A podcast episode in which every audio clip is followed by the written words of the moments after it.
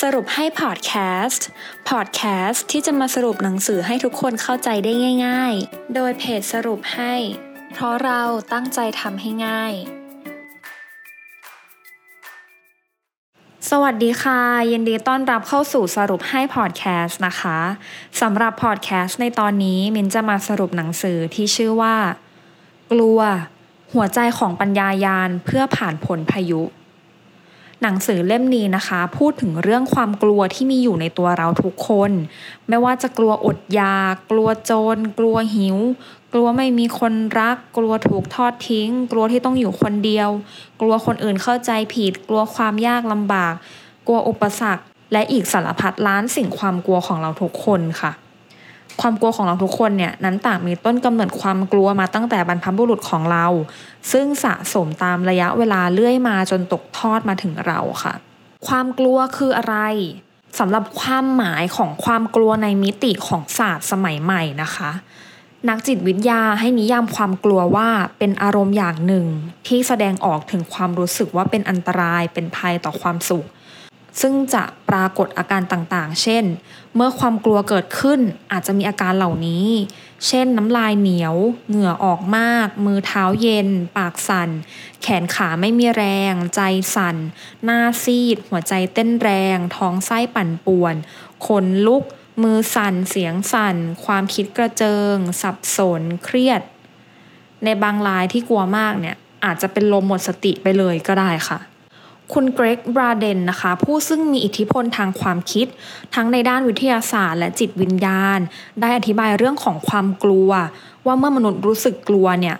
คลื่นแห่งความกลัวนั้นจะถูกส่งสัญญาณไปยังเสาอากาศของ DNA แล้วไหลผ่านเข้าไปใน DNA เช่นเดียวกัน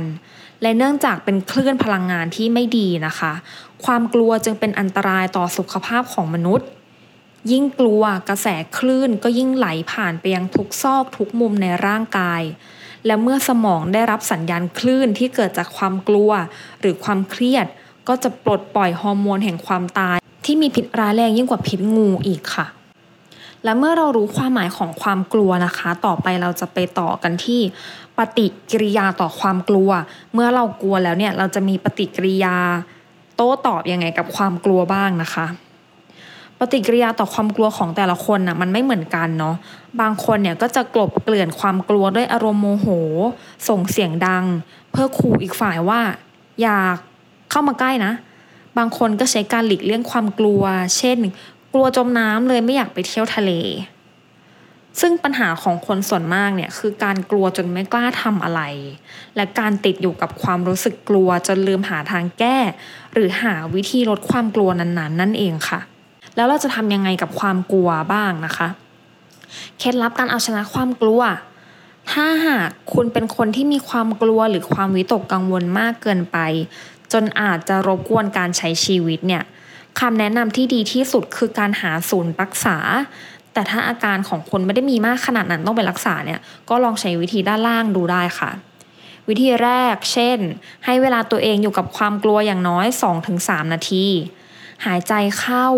ออกและบอกกับตัวเองว่า ความกลัวเป็นเรื่องธรรมดามีเข้ามาก็มีออกไปได้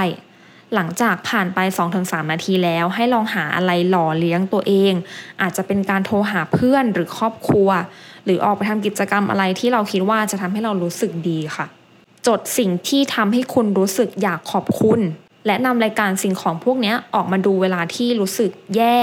และพยายามให้เติมรายการพวกนี้ไปเรื่อยๆเรื่อยๆทุกวันค่ะ ให้พยายามเขียนขอบคุณทุกวัน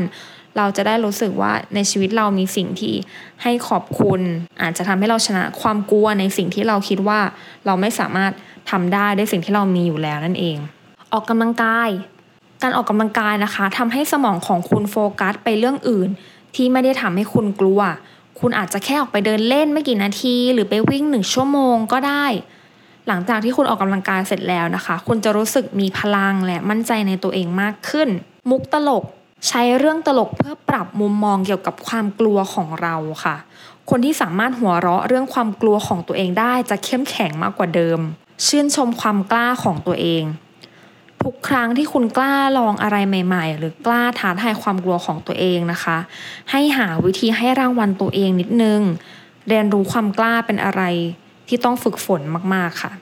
เช่นถ้าเรากลัวความสูง แต่เราสามารถไปเดินบนสกายวอล์กที่มีกระจก โดยที่เราไม่กลัวแล้วเนี่ยแสดงว่าเราสามารถเอาชนะความกลัวตรงนี้ได้แล้ว ก็ลองให้รางวัลอะไรตัวเอง สักนิดสักหน่อยมันจะได้